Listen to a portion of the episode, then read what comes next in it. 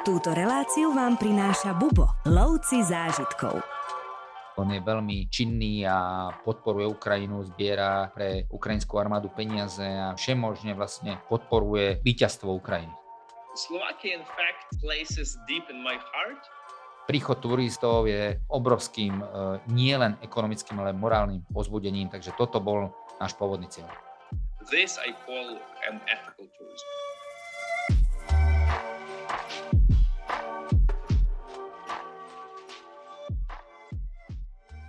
Luboš, po tvojom veľmi zaujímavom rozprávaní o Ukrajine a o tvojej návšteve Ukrajiny by som sa teraz chcel povenovať tomu Orestovi, ktoré sme stále spomínali, pretože podľa tvojho rozprávania je to veľmi vzdelaný, cestovaný človek a mňa zaujíma, ako si na takéhoto človeka vôbec natrafil. Osobne sa nepoznáme až tak dlho, vlastne osobne sme sa stretli uh, vis až tento rok, ale poznám ho vlastne dlho, lebo asi pred 4 rokmi uh, prišiel k nám do kancelárie najlepší minister financí Slovenska. Porozmýšľate to? Ivan Mikloš. Ty si neodpustíš politiku? Nie, ja, tak že joke aj pri takéto ťažkej téme. No a Ivan mi doniesol uh, taký magazín ukrajinský, preto lebo on 5 rokov bol poradcom vlastne ukrajinskej vlády, čiže bol tam na vrchole a doniesol mi ukrajinský magazín, kde boli napísaní najcestovanejší uh, ľudia sveta. A hovorím, jak to, že tu není, že si prešiel všetky krajiny sveta, viem, že aj niekoľkokrát a No a tak vlastne som sa na to pozrel a ja som sa do toho klubu prihlásil. Takže uh, a to tým článok, ten článok vlastne sprostredkoval práve Orest Zub. Dobre, čiže takto mm-hmm. som mhm. sa vlastne k Orestovi dostal a dostal som sa medzi týchto najcestovanejších ľudí sveta a uh, tento v polovici septembra som uh, reprezentoval Československo preto, lebo ja tam figurujem ako najcestovanejší Čechoslovák. Tam není len to, že precestovať všetky krajiny sveta, ale precestovať tie jednotlivé aj regióny, póly, dobre je tam toho mhm. viac, mm-hmm. čiže je, je to, by som povedal, že verifikované a bolo to, to vo Viedni, tak e, som išiel do Viedne a tam sme sa teraz s Orestom aj osobne stretli. E, predtým som ho stretával na online diskusiách, kedy on je veľmi e, činný a podporuje Ukrajinu, zbiera pre ukrajinskú armádu peniaze a všemožne vlastne podporuje víťazstvo Ukrajiny. Takto a vtedy v polovici septembra sme sa dohodli, že 10. oktobra vyrazíme na Ukrajinu a e, že tam spravíme a budeme sa snažiť rozbehnúť turizmus, preto lebo on verí to, čo ja, a to je to, že ten turizmus je uh, ako infúzia, alebo ako, ako nazvať, je to, je to obrovské, obrovské pozbudenie pre domácich ľudí. Vy nepotrebujete len zbierať peniaze a posielať im tu, ale vlastne vy nemusíte nič dať, len nám prídete, prídete do reštaurácie, prídete do kaviárne, zaplatíte hotel. Ja ináč na svoje narodeniny som dostal 20. marca som dostal túto celého bubo taký darček a bol to vlak na Ukrajinu a hotel, spamätáš, že mi dali hotel na Ukrajine.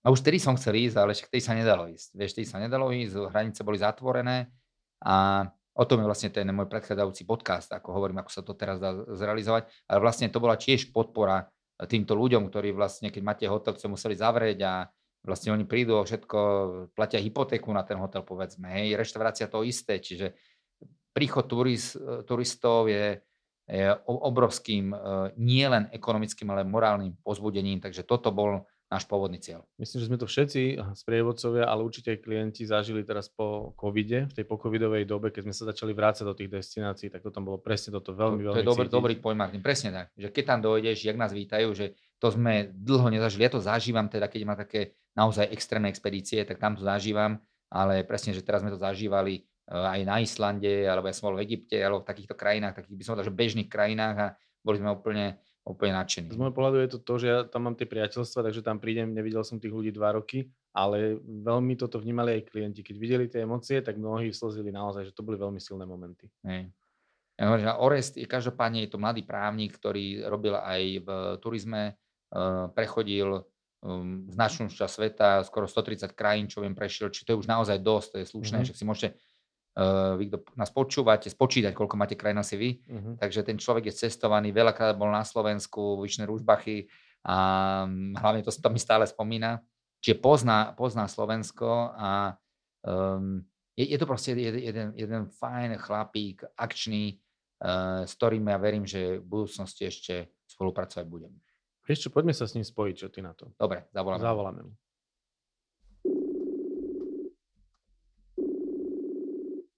Hello. Orest. Čujú, čujú, ľubš. Orest, dnes sme dostali od Vitalia správu, že sa s nami nemôže spojiť, lebo je v bunkri. Ty však hovoríš, že je všetko v poriadku. Prečo si myslíš, že je v bunkri? Áno, dnes bol znova poplach a ako si aj ty sám zažil, je toto už pomaly denná rutina. Uh, Ale našťastie to bolo iba varovanie a nebolo z toho nakoniec nič vážne. happened, uh, uh, Orest, ja som sa ocitol v Lvove počas najväčšieho útoku od začiatku vojny. Aké boli tvoje pocity, keď si si uvedomil, čo sa deje? And my question is, what was your first impression when you recognized uh, there is this big strike? What you did? Well, I called you to make sure that you are fine and you're not freaking out. Yeah. Uh, for me, it was rather like an. Calm No už najprv som zavolal tebe, aby som zistil, či si v poriadku a či nepanikáriš. No a aj napriek tomu, že Ukrajina je pod palbou každý deň a ja som bol práve v miestach, ktoré boli už na začiatku dosť poničené, tu sa počas posledného pol roka nič vážneho nestalo, tak som bol v celku pokojný. Vravel som si, OK, je tu ďalší útok, uvidíme, čo sa stane. Yeah. And so on. Yeah. Orest, so we met in Vienna first time. Prvýkrát som ťa osobne stretol vo Viedni na stretnutí najcestovanejších ľudí na svete, kde bolo 8 ľudí, ktorí navštívili všetky krajiny sveta. Koľko krajín si navštívil ty? I personally visited 129 United Nation countries. Osobne som navštívil 129 krajín, no samozrejme môjim cieľom je navštíviť všetky krajiny sveta ako aj ty. Musím povedať, že som sa k tomu cieľu veľmi rýchlo približoval, no najprv ma spomalila pandémia koronavírusu a hneď po nej prišla vojna. Pre mňa ako Ukrajinca momentálne nie je čas cestovať, chcem byť tu vo svojej krajine a so svojimi ľuďmi. Travel, right? It's time to, to stay with my people, with my country, and, and be here. You, you, you take care after your country. I mean, it's a good decision. And, Áno, viem, že sa staráš o uh, svoju krajinu, talking robíš pre ňu veľa a uh, je to správne rozhodnutie. Bavili sme sa spolu o tom, že by sme rozbehli turizmus na Ukrajinu vo veľkom, pretože by to krajine veľmi pomohlo. Skloňovali sme ale pojem etický turizmus. Vieš nám niečo povedať k tomuto etickému turizmu?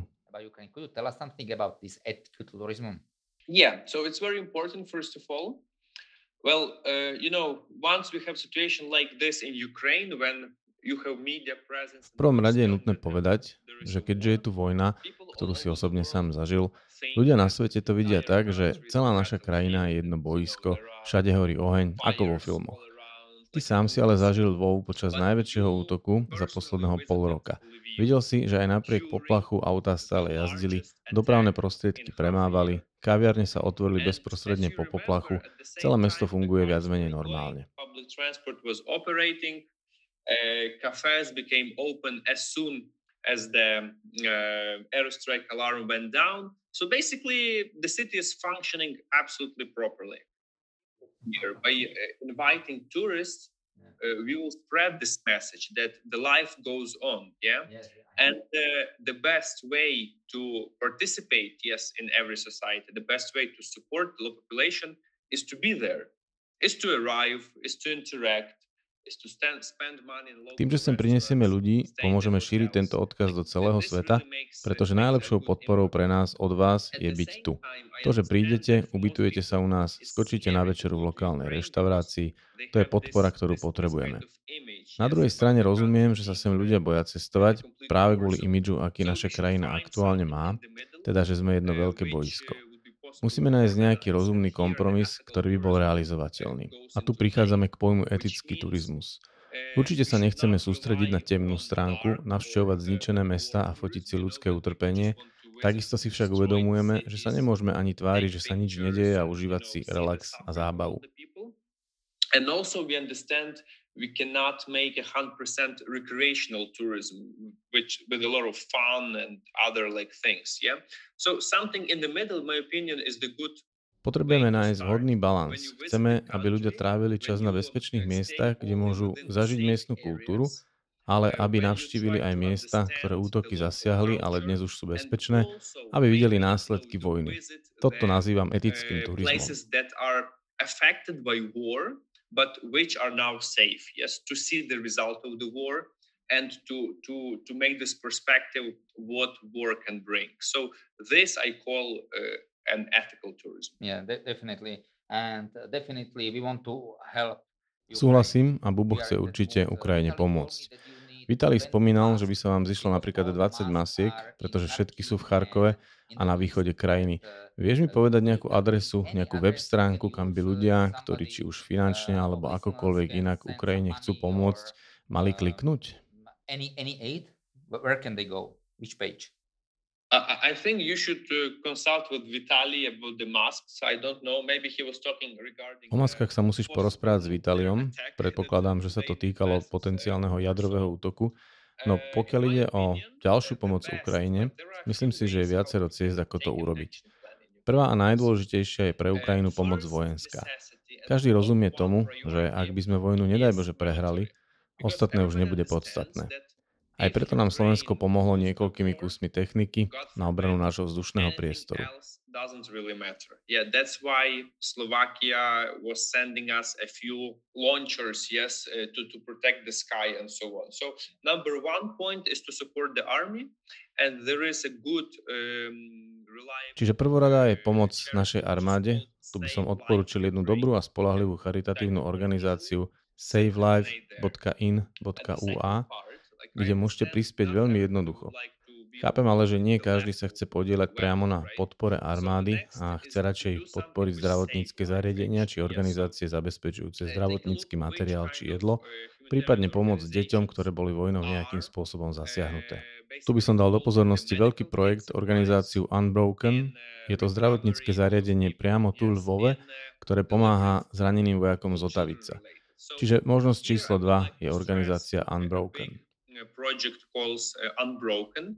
This is the medical facility in Lviv which takes care of wounded soldiers.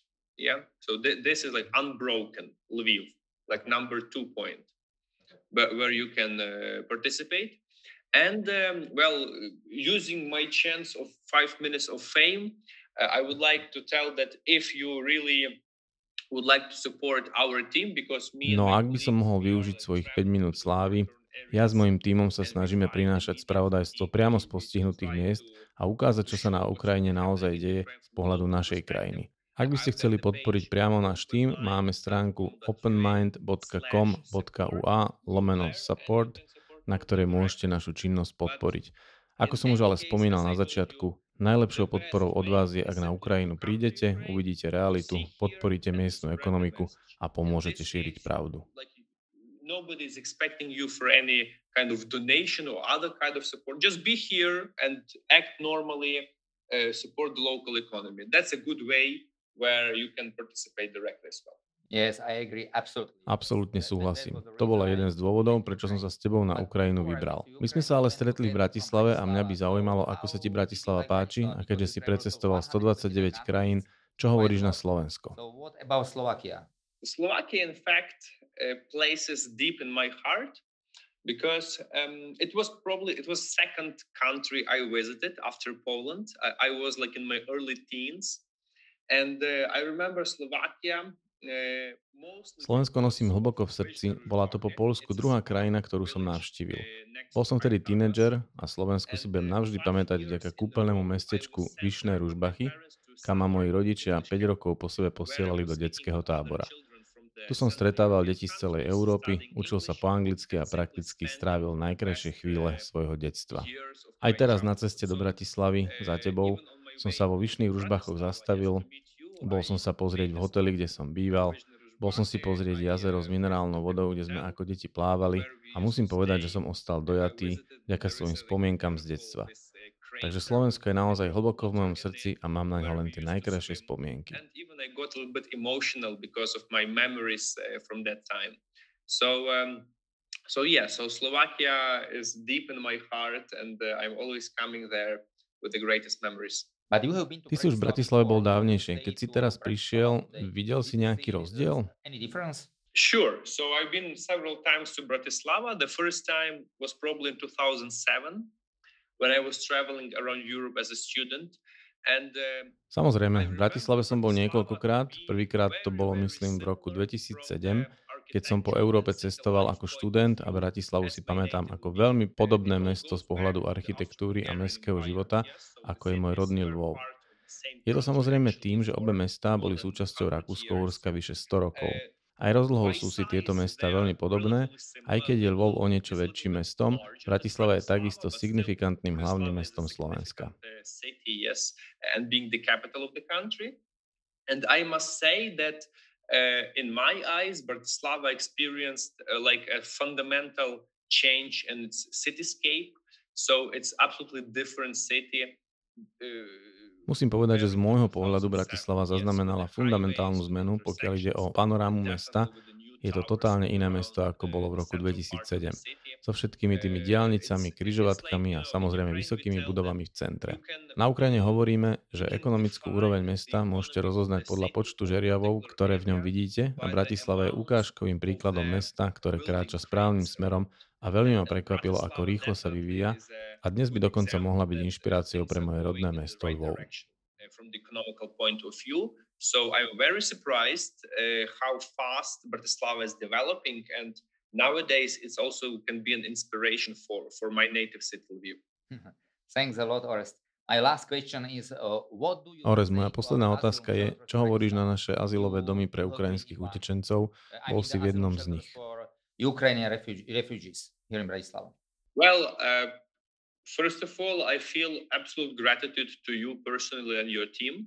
That you dedicated so much resources to help v prvom rade cítim absolútnu vďačnosť voči tebe a tvojmu týmu za to, že si investoval také množstvo prostriedkov na pomoc našim ľuďom, to, že si venoval celú jednu budovu v centre mesta utečencom na viac ako pol roka a vlastne ešte jednu budovu, ktoré predstavujú strechu nad hlavou pre stovky ľudí, to je niečo neskutočné.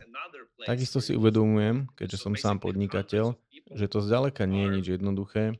Za normálnych okolností si mohol tieto priestory využívať ako úspešný hotel, hostel, skrátka ti mohli prinášať peniaze, no teraz ich nielen strácaš, ale naďalej investuješ. Like in, in different circumstances, you could run it as a successful hotel or hostel or any other type of real estate business, but you still uh, dedicate your, your, your funds uh, to this toto je niečo, čo určite ostane zapamätané. Je to jeden zo svetlých príkladov, ako ľudia Ukrajine pomáhajú. Za to ti patrí veľká vďaka. Chcem povedať, že jedného dňa, keď vojna skončí a naši utečenci sa vrátia domov, dajú si opäť dokopy svoje životy, bude toto miesto mať krásny príbeh o tom, akej ušlachtilej misie sa zhostilo.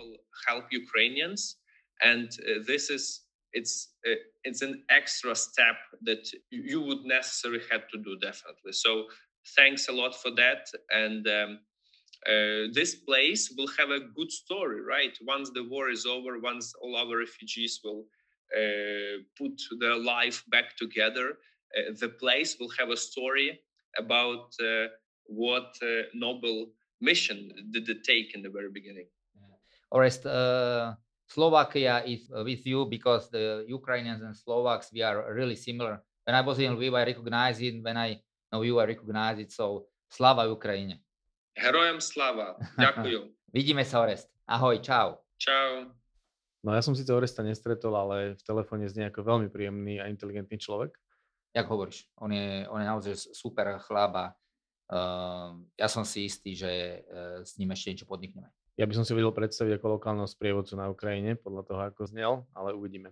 Eh, každopádne tie odkliky na tie stránky, ktoré hovoril, dáme do popisu podcastu a takisto tam prípadne môžeme eh, dať aj odkliky na tvoje ďalšie šialené cesty, o ktorých si písal. Dobre, lebo um, tak keď hovoríš, že nebezpečná Ukrajina, tak bolo to, bolo to určite na hrane alebo za hranou stráviť vlastne celý deň v bunkri pri najväčšom nálete uh, od začiatku vojny, ale podľa mňa horšie, čo bolo, bolo, keď som 4 mesiace strávil na covidovom oddelení uh-huh. uh, a bolo to v čase, kedy Slovensko bolo vyhodnotené ako najhoršia krajina na celom svete. Dobre? Čiže 4 mesiace na covidovom, kde sú, sa, sú tie najhoršie prípady, čiže tie najhoršie vírusy, ale tiež som to považoval za povinnosť si to urobiť. Môžem vám tam dať odklik aj na moje cesty Afrikou, dobre, ktoré som robil ešte kedysi kedysi dávno a ja hovorím, že to je môj druhý domov. Možno, že aj váš, lebo mhm. všetci pochádzame z Afriky, všetci homo sapiens pochádzame z mhm. Afriky, tak to možno, že v tom blogu bude cítiť. a už aj spomínanú expedíciu, už viackrát spomínal na najvyšší vrch Amazónie, to bola dosť drsňarina. Uh, čiže zo pár blogov tam Martin dáme, hej? Súhlasím. Luboš, ďakujem ešte raz za pekné rozprávanie a myslím si, že ešte máme nejaké resty z tvojich šialených ciest, takže ešte bude o čom sa rozprávať a teším sa na budúce. Ahojte, pozdravujem všetkých a držme teda spolu Orestovi a Ukrajine palce.